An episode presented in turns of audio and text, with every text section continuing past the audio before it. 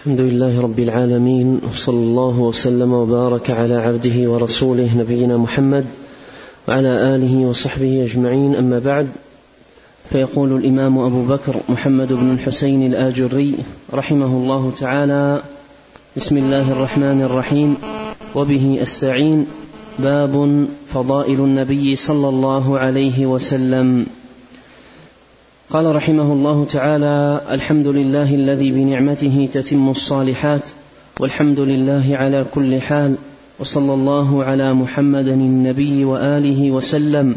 أما بعد فإنه مما ينبغي لنا أن نبينه للمسلمين من شريعة الحق التي ندبهم الله عز وجل إليها وأمرهم بالتمسك بها وحذرهم الفرقة في دينهم وأمرهم بلزوم الجماعة وأمرهم بطاعته وطاعة رسوله صلى الله عليه وسلم. فإني فضل نبيهم صلى الله عليه وسلم ليعلموا قدر ما خصهم الله عز وجل به إذ جعلهم من أمته. على ذلك قال الله عز وجل كما أرسلنا فيكم رسولا منكم آياتنا ويزكيكم والكتاب والحكمة ويعلمكم ما لم تكونوا تعلمون فاذكروني أذكركم واشكروا لي ولا تكفرون. قال محمد بن الحسين رحمه الله تعالى قبيح بالمسلمين أن يجهلوا معرفة فضائل نبيهم صلى الله عليه وسلم وما خصه الله عز وجل به من الكرامات والشرف في الدنيا والآخرة. وقد رسمت في هذا أربعة أجزاء مختصرة حسنة حسنة وقد رسمت في هذا أربعة أجزاء مختصرة حسنة جميلة مما خص الله عز وجل به النبي صلى الله عليه وسلم حالا بعد حال. وقد أحببت أن أذكر في هذا الكتاب الذي وسمته بكتاب الشريعة من فضائل نبينا صلى الله عليه وسلم ما لا ينبغي للمسلمين جهله بل يزيدهم علما وفضلا وشكرا لمولاهم الكريم والله الموفق لما قصدت له. والمعين عليه إن شاء الله. بسم الله الرحمن الرحيم. الحمد لله رب العالمين وأشهد أن لا إله إلا الله وحده لا شريك له وأشهد أن محمدا عبده ورسوله صلى الله وسلم عليه وعلى آله وأصحابه أجمعين. اللهم علمنا ما ينفعنا وانفعنا بما علمتنا وزدنا علما وأصلح لنا شأننا كله ولا تكلنا إلى أنفسنا طرفة عين. أما بعد لما أنهى المصنف الإمام الآجري رحمه الله تعالى ما يتعلق بالإيمان بالله ثم أيضا ما يتعلق بالإيمان باليوم الآخر عقد هذه الأبواب لبيان ما يتعلق بالإيمان بالنبي الكريم عليه الصلاة والسلام. وذلك أن دعوة النبيين ترتكز على محاور ثلاثة. التعريف بالمعبود بذكر عظمته وأوصافه ووجوب إفراده بالعبادة والتعريف بدار الجزاء وما أعد الله سبحانه وتعالى فيها لأهل طاعته من مثوبة ولأهل معصيته من عقوبة. والأمر الثالث أو المحور الثالث التعريف بالطريق الموصل إليه الذي ينال به رضوان الله جل في علاه وهذا يكون بمعرفة النبيين وما جاءوا به. فالمصنف رحمه الله تعالى عقد هنا ابوابا عديدة لبيان ما يتعلق بنبينا عليه الصلاة والسلام خاتم النبيين وإمام الأولين والآخرين وقدوة السالكين صلوات الله وسلامه عليه. ذاكرا رحمه الله تعالى فضائله صلوات الله وسلامه عليه.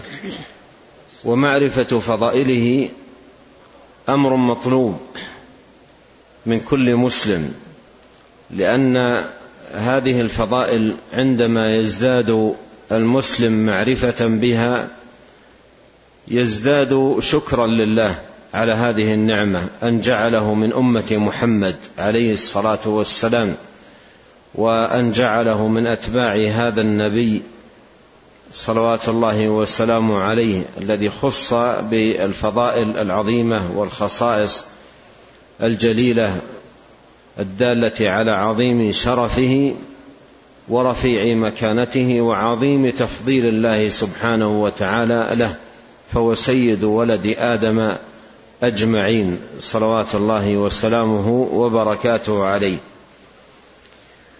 وأشار رحمه الله تعالى أن من فوائد هذه المعرفة أن يزداد المرء علما وفضلا وشكرا للمولى سبحانه وتعالى.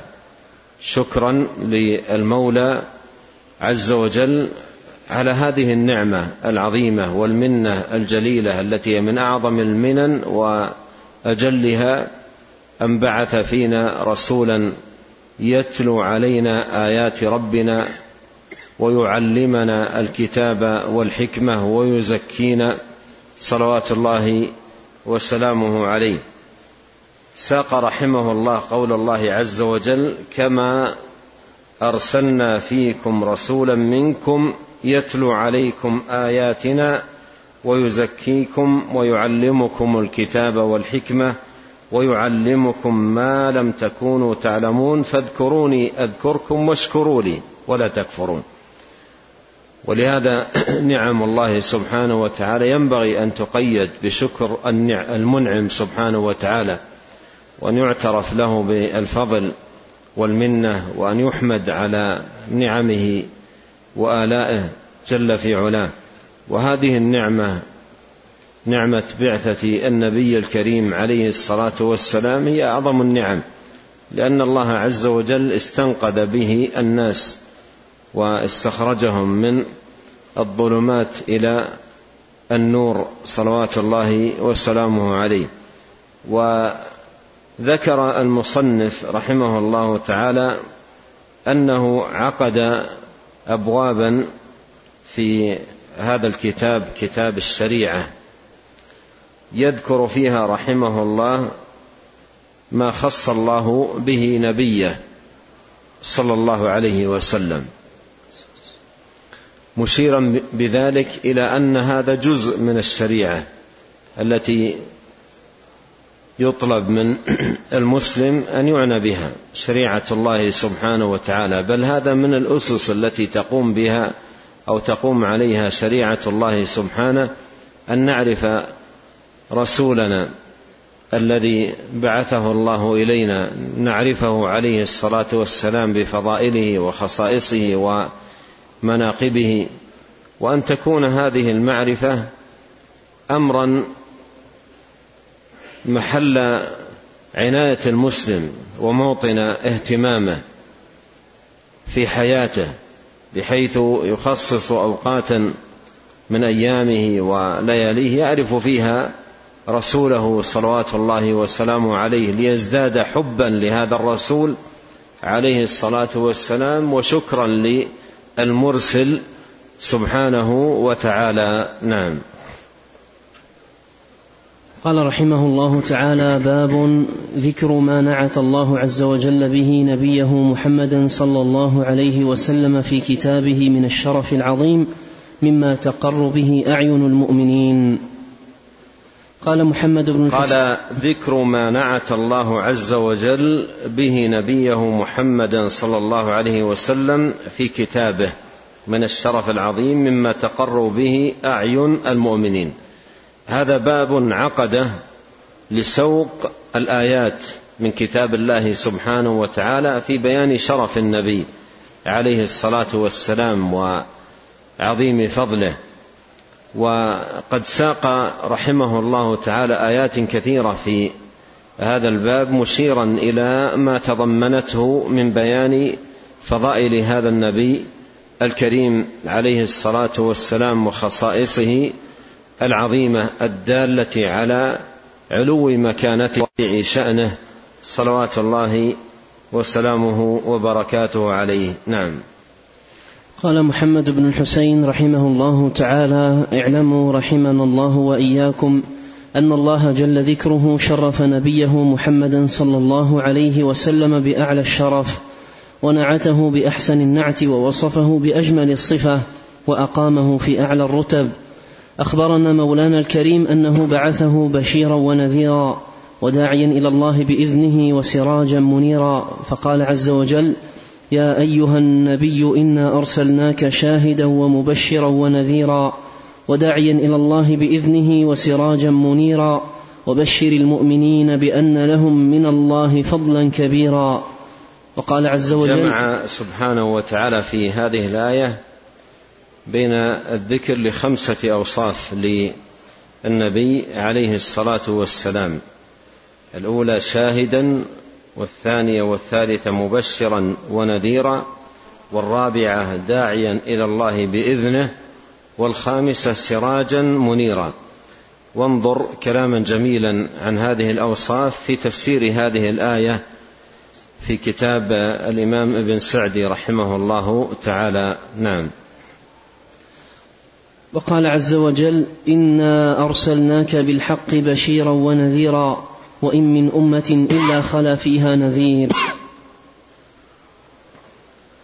قال محمد بن الحسين رحمه الله تعالى فقد حذر صلى الله عليه وسلم وأنذر وبشر وما قصر. ثم أخبرنا مولانا الكريم أن محمدا صلى الله عليه وسلم دعوة أبيه إبراهيم عليه السلام ودعوة ودعوة ابنه إسماعيل عليه السلام وبشر به عيسى بن مريم عليه السلام. قال الله عز وجل قوله فقد حذر صلى الله عليه وسلم وأنذر وبشر وما قصر هذا يتعلق بالآيات التي ساقها قبل وهي قوله يا أيها النبي إنا أرسلناك شاهدا ومبشرا ونذيرا. وقوله في الآية التي تليها إنا أرسلناك بالحق بشيرا ونذيرا. فهذه فيها أنه عليه الصلاة والسلام بشر وأنذر وما قصر أي بلغ البلاغ المبين ما ترك خيرا إلا دل الأمة عليه ولا شرا إلا حذرها منه. أما قوله ثم أخبرنا مولانا فهذا يأتي دليله وهو أن نبينا عليه الصلاة والسلام دعوة أبيه إبراهيم وابنه إسماعيل عليهما السلام وبشارة عيسى عليه السلام. نعم. قال رحمه الله تعالى ثم أخبرنا مولانا الكريم أن محمدا صلى الله عليه وسلم دعوة, دعوة أبيه إبراهيم عليه السلام ودعوة ابنه إسماعيل عليه السلام وبشر به عيسى بن مريم عليه السلام قال الله عز وجل وإذ يرفع إبراهيم القواعد من البيت وإسماعيل ربنا تقبل منا إنك أنت السميع العليم ربنا واجعلنا مسلمين لك ومن ذريتنا أمة مسلمة لك وأرنا مناسكنا وتب علينا إنك أنت التواب الرحيم. ربنا وابعث فيهم رسولا منهم يتلو عليهم آياتك ويعلمهم الكتاب والحكمة ويزكيهم إنك أنت العزيز الحكيم. نعم هذه دعوة إبراهيم وابنه إسماعيل عليهما السلام. ربنا وابعث فيهم رسولا منهم يتلو عليهم آياتك ويعلمهم الكتاب والحكمة ويزكيهم. فأجاب الله سبحانه وتعالى دعوته فبعث محمدا صلى الله عليه وسلم. ولهذا فإن محمدا عليه الصلاة والسلام دعوة إبراهيم وإسماعيل عليهما السلام. نعم. قال محمد بن الحسين رحمه الله فاستجاب الله عز وجل لإبراهيم وإسماعيل عليهما السلام واختص من ذريتهما من أحب وهو محمد صلى الله عليه وسلم من أشرف قريش نسبا وأعلاها قدرا وأكرمها بيتا وأفضلها عنده فبعثه من اشرف وهو محمد صلى الله عليه وسلم من أشرف قريش نسبا وأعلاها قدرا وأكرمها بيتا وأفضلها عنده فبعثه بشيرا ونذيرا.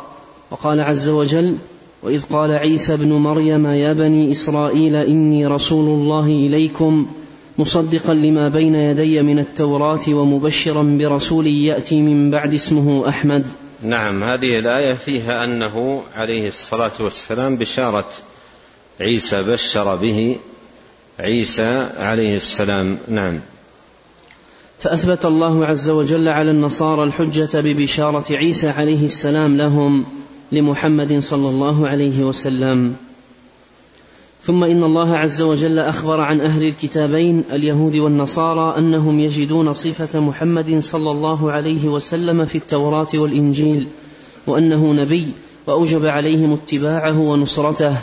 فقال جل ذكره قال عذابي أصيب به من أشاء ورحمتي وسعت كل شيء فسأكتبها للذين يتقون ويؤتون الزكاة والذين هم بآياتنا يؤمنون الذين يتبعون الرسول النبي الأمي الذي يجدونه مكتوبا عندهم في التوراة والإنجيل يأمرهم بالمعروف وينهاهم عن المنكر ويحل لهم الطيبات ويحرم عليهم الخبائث ويضع عنهم إصرهم.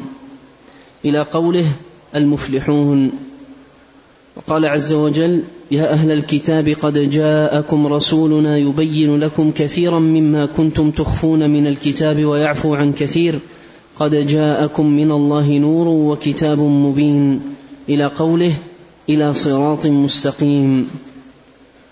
وقال عز وجل يا أهل الكتاب قد جاءكم رسولنا يبين لكم على فترة من الرسل أن تقولوا ما جاءنا من بشير ولا نذير. فقد جاءكم بشير ونذير والله على كل شيء قدير.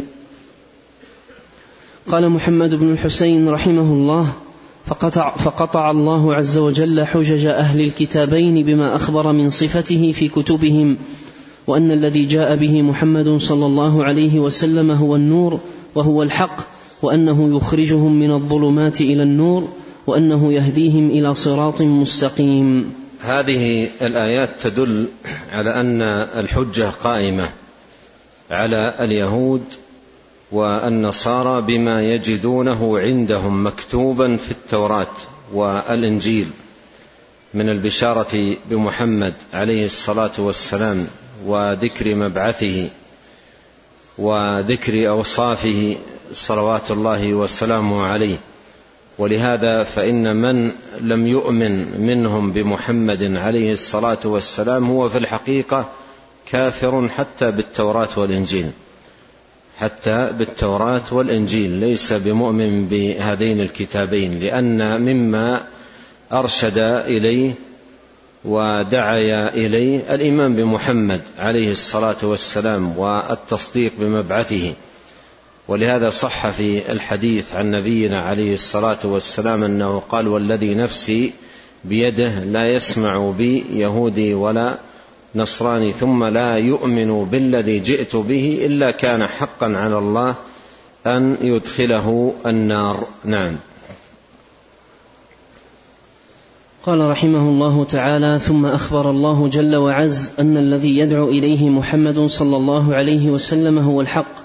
وهو الصراط المستقيم فأوجب على الخلق الإنس والجن قبوله وأخبر عن الجن لما سمعوا من رسول الله صلى الله عليه وسلم ما أمره الله عز وجل أن يبلغهم عرفوا أنه الحق وآمنوا به وصدقوا واتبعوه فقال جل ذكره وإذ صرفنا إليك نفرا من الجن يستمعون القرآن فلما قالوا أنصتوا فلما قضي ولوا إلى قومهم منذرين قالوا يا قومنا إنا سمعنا كتابا أنزل من بعد موسى مصدقا لما بين يديه يهدي إلى الحق وإلى طريق مستقيم. يا قومنا أجيبوا داعي الله وآمنوا به. الآية. ثم قال عز وجل وإنك لتدعوهم إلى صراط مستقيم. ثم أخبر عز وجل أنه يظهر نبيه صلى الله عليه وسلم على كل دين خالفه. فقال جل وعز هو الذي أرسل رسوله بالهدى ودين الحق ليظهره على الدين كله ولو كره المشركون.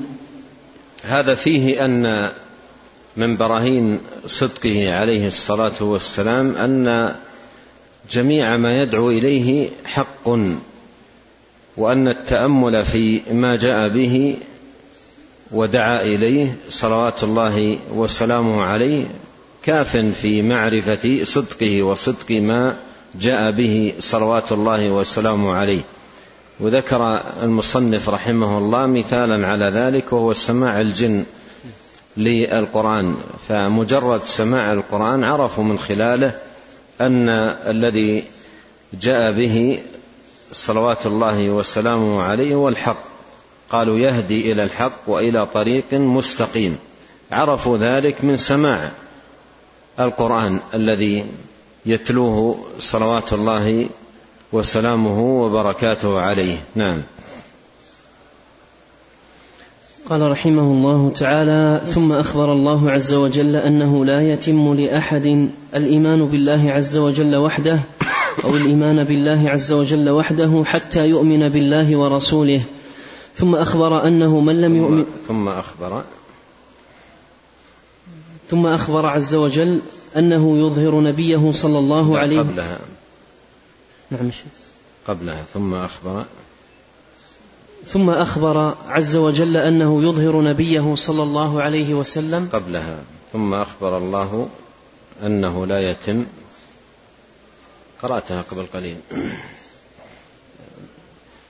ثم أخبر الله عز وجل أنه لا يتم لأحد الإيمان بالله عز وجل وحده حتى يؤمن بالله ورسوله ثم أخبر أنه من لم يؤمن بالله وبرسوله لم يصح له الإيمان فقال, فقال جل ذكره إنما المؤمنون الذين آمنوا بالله ورسوله وإذا كانوا معه على أمر جامع لم يذهبوا حتى يستأذنوه. إن الذين يستأذنونك أولئك الذين يؤمنون بالله ورسوله. الآية وقال عز وجل إنما المؤمنون الذين آمنوا بالله ورسوله ثم لم يرتابوا وجاهدوا بأموالهم وأنفسهم في سبيل الله أولئك هم الصادقون. وقال عز وجل ومن لم يؤمن بالله ورسوله فإنا أعتدنا للكافرين سعيرا وقال عز وجل فآمنوا بالله ورسوله والنور الذي أنزلنا والله بما تعملون خبير قال عز وجل آمنوا بالله ورسوله وأنفقوا مما جعلكم مستخلفين فيه إلى قوله وقد أخذ ميثاقكم إن كنتم مؤمنين.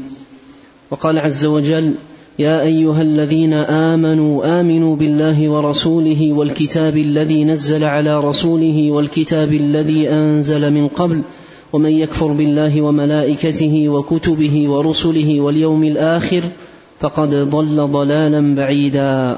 نعم هذه الآيات ولها نظائر في كتاب الله عز وجل فيها أن إيمان المرء لا يتم إلا بالإيمان بالرسول عليه الصلاة والسلام ولا يصح إيمان أحد ما لم يؤمن بالرسول عليه الصلاة والسلام. وجميع هذه الآيات قرن فيها الله جل وعلا الإيمان برسوله بالإيمان به.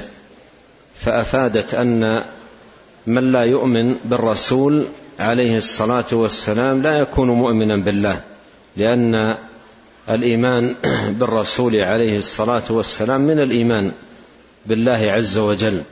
ولهذا كانت شهادة أن محمدا رسول رسول الله صلى الله عليه وسلم قرينة لشهادة أن لا إله إلا الله. فلا يقبل الله عز وجل من أحد لا إله إلا الله إلا إذا قرن بها وضم إليها شهادة أن محمدا صلى الله عليه وسلم رسول الله. نعم. قال رحمه الله تعالى ثم أعلمنا مولانا الكريم أن علامة صحة من ادعى محبة الله تعالى أن يكون محبا لرسوله محمدا صلى الله عليه وسلم متبعا له وإلا لم تصح له المحبة لله عز وجل. قال الله تعالى قل إن كنت قل إن كان آباؤكم وأبناؤكم وإخوانكم وأزواجكم وعشيرتكم وأموال اقترفتموها وتجارة تخشون كسادها ومساكن ترضونها أحب إليكم من الله ورسوله وجهاد في سبيله فتربصوا حتى يأتي الله بأمره والله لا يهدي القوم الفاسقين. وقال عز وجل قل إن كنتم تحبون الله فاتبعوني يحببكم الله ويغفر لكم ذنوبكم والله غفور رحيم. فجعل الله عز وجل محبة رسوله واتباعه علما ودليلا لصحة علما. علما ودليلا لصحة محبتهم له. مع اتباعهم رسوله صلى الله عليه وسلم فيما جاء به وأمر به ونهى عنه. ثم أخبر عز وجل أنه من كفر برسوله كمن كفر بالله ومن كذب نعم رسوله. نعم. يعني في هذه الآيات من دلائل مكانة النبي عليه الصلاة والسلام وعظيم شأنه أن الله عز وجل جعل علامة صحة آه، إيمان ومحبة العبد لله أن يكون محبا للرسول عليه الصلاة والسلام مطيعا له متبعا لأمره صلى الله عليه وسلم فقرن محبة الرسول بمحبته. جل وعلا أحب إليكم من الله ورسوله. وهذا نظير ما تقدم من قرن آه، آه، الإيمان به بالإيمان بالله سبحانه وتعالى. وأيضا قرن طاعته بطاعة الله سبحانه وتعالى. وفي الآية الأخرى جعل اتباع الرسول عليه الصلاة والسلام علامة على صدق المحبة لله. قل إن كنتم تحبون الله فاتبعوني يحببكم الله. وهذا يفيد أن محبة الله وكذلك محبة الرسول عليه الصلاة والسلام ليست مجرد دعوة بل أمر لا بد أن يظهر برهانه. وأن يظهر دليله وهو الاتباع للرسول الكريم عليه الصلاة والسلام. ولهذا قال الحسن في هذه الآية قال زعم قوم أنهم يحبون الله حبا شديدا فأنزل الله قوله قل إن كنتم تحبون الله فاتبعوني يحببكم الله ويغفر لكم ذنوبكم لأنه من السهل على كل أحد أن يقول أنا أحب الله أو أن يقول أنا أحب رسوله عليه الصلاة والسلام. لكن مجرد الدعوة لا تكفي لا بد أن يظهر البرهان. والله سبحانه وتعالى جعل برهان ذلك اتباع الرسول عليه الصلاة والسلام. قال فاتبعوني يحببكم الله ويغفر لكم ذنوبكم. نعم. قال رحمه الله تعالى ثم أخبر عز وجل أنه من كفر برسوله كمن كفر بالله ومن كذب رسوله فقد كذب الله عز فقال الله عز وجل في قصة المنافقين ولا تصل على أحد منهم مات أبدا ولا تقم على قبره إنهم كفروا بالله ورسوله وماتوا وهم فاسقون. وقال عز وجل وجاء المعذرون من الأعراب ليؤذن لهم وقعد الذين كذبوا الله ورسوله إلى آخر الآية. ثم إن الله نعم هذه فيها أن من كفر بالرسول فهو كافر بالله ومن كذب بالرسول عليه الصلاة والسلام فهو مكذب بالله عز وجل. نعم لأن التكذيب بالرسول تكذيب بالمرسل. نعم. قال رحمه الله تعالى ثم إن الله عز وجل أمر المؤمنين ألا يرغبوا بأنفسهم عن نفس رسول الله صلى الله عليه وسلم في الجهاد معه والصبر معه على كل مكروه يلحقهم. فقال الله عز وجل ما كان لأهل المدينة ومن حولهم من الأعراب أن يتخلفوا عن رسول الله ولا يرغبوا بأنفسهم عن نفسه. إلى آخر الآية. ثم إن الله عز وجل أقام نبيه صلى الله عليه وسلم مقام البيان عنه. مقام البيان عنه أي أنه مبلغ عن الله لأن الرسول لا يأتي بشيء من قبل نفسه وإنما يبلغ كلام مرسله. فهو عليه الصلاة والسلام أقامه الله مقام البيان عنه أي مبلغ أي أنه مبلغ عن الله سبحانه وتعالى. فطاعة الرسول طاعة لمن أرسله. طاعة لمن أرسله. وأيضا كما تقدم عند المصنف التكذيب بالرسول تكذيب بمن أرسله. نعم. قال رحمه الله تعالى ثم إن الله عز وجل أقام نبيه صلى الله عليه وسلم مقام البيان عنه. فقال عز وجل وأنزلنا إليك الذكر لتبين للناس ما نزل إليهم ولعلهم يتفكرون.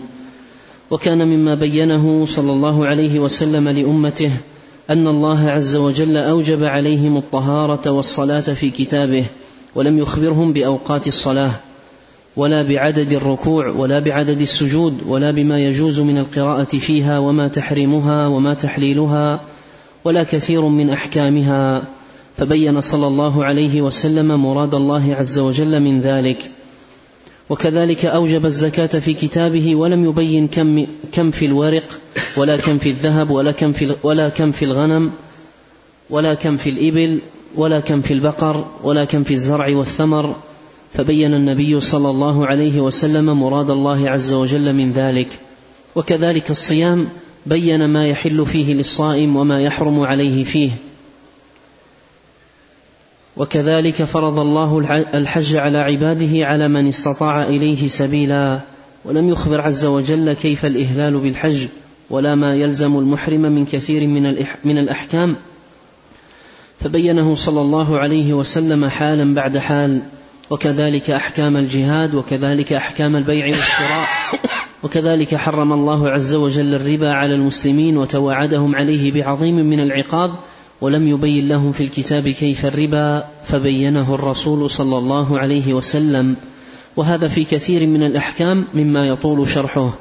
لم يعقل ما في الكتاب إلا ببيان الرسول صلى الله عليه وسلم. زيادة من الله عز وجل لنبيه صلى الله عليه وسلم فيما أعطاه من الفضائل التي شرفه بها. نعم. هنا في هذا السياق يبين رحمه الله تعالى أن الله سبحانه وتعالى أقام نبيه عليه الصلاة والسلام مقام البيان عنه. ولهذا قال عز وجل وأنزلنا إليك الذكر لتبين للناس ما نزل إليهم. ولهذا فإن السنة وحي والمكذب بالسنة مكذب بالقرآن. لأن السنة شارحة للقرآن ومفسرة له. والنبي عليه الصلاة والسلام بين في السنة ما نزله الله إليهم في القرآن. ولهذا السنة شارحة للقرآن ومبينة له ومفسرة لما جاء فيه. فمن كذب بالسنة هو في, في الحقيقة مكذب بالقرآن. ومن لا يؤمن بالسنة لا يؤمن بالقرآن. وكيف يكون مؤمنا القرآن والله عز وجل قال وما آتاكم الرسول فخذوه وما نهاكم عنه فانتهوا. ثم أيضا كما قال المصنف رحمه الله تعالى كيف تعرف تفاصيل الدين وتفاصيل الشرائع إلا بالسنة؟ فالله عز وجل أمر بالصلاة لكن التفاصيل المتعلقة بها ركوعا وسجودا وأذكارا ودعاء وتلاوة وغير ذلك. هذه جاء تفصيلها في السنة. أين في القرآن أن الظهر أربعا والعصر أربعا والمغرب ثلاثا والعشاء أربعا والفجر اثنتين؟ هذا كله جاء بيانه في السنة. أيضا وما يتعلق بالصلوات من تفاصيل. ولهذا جاء في الحديث عن نبينا عليه الصلاة والسلام أنه قال صلوا ماذا؟ كما رأيتموني أصلي.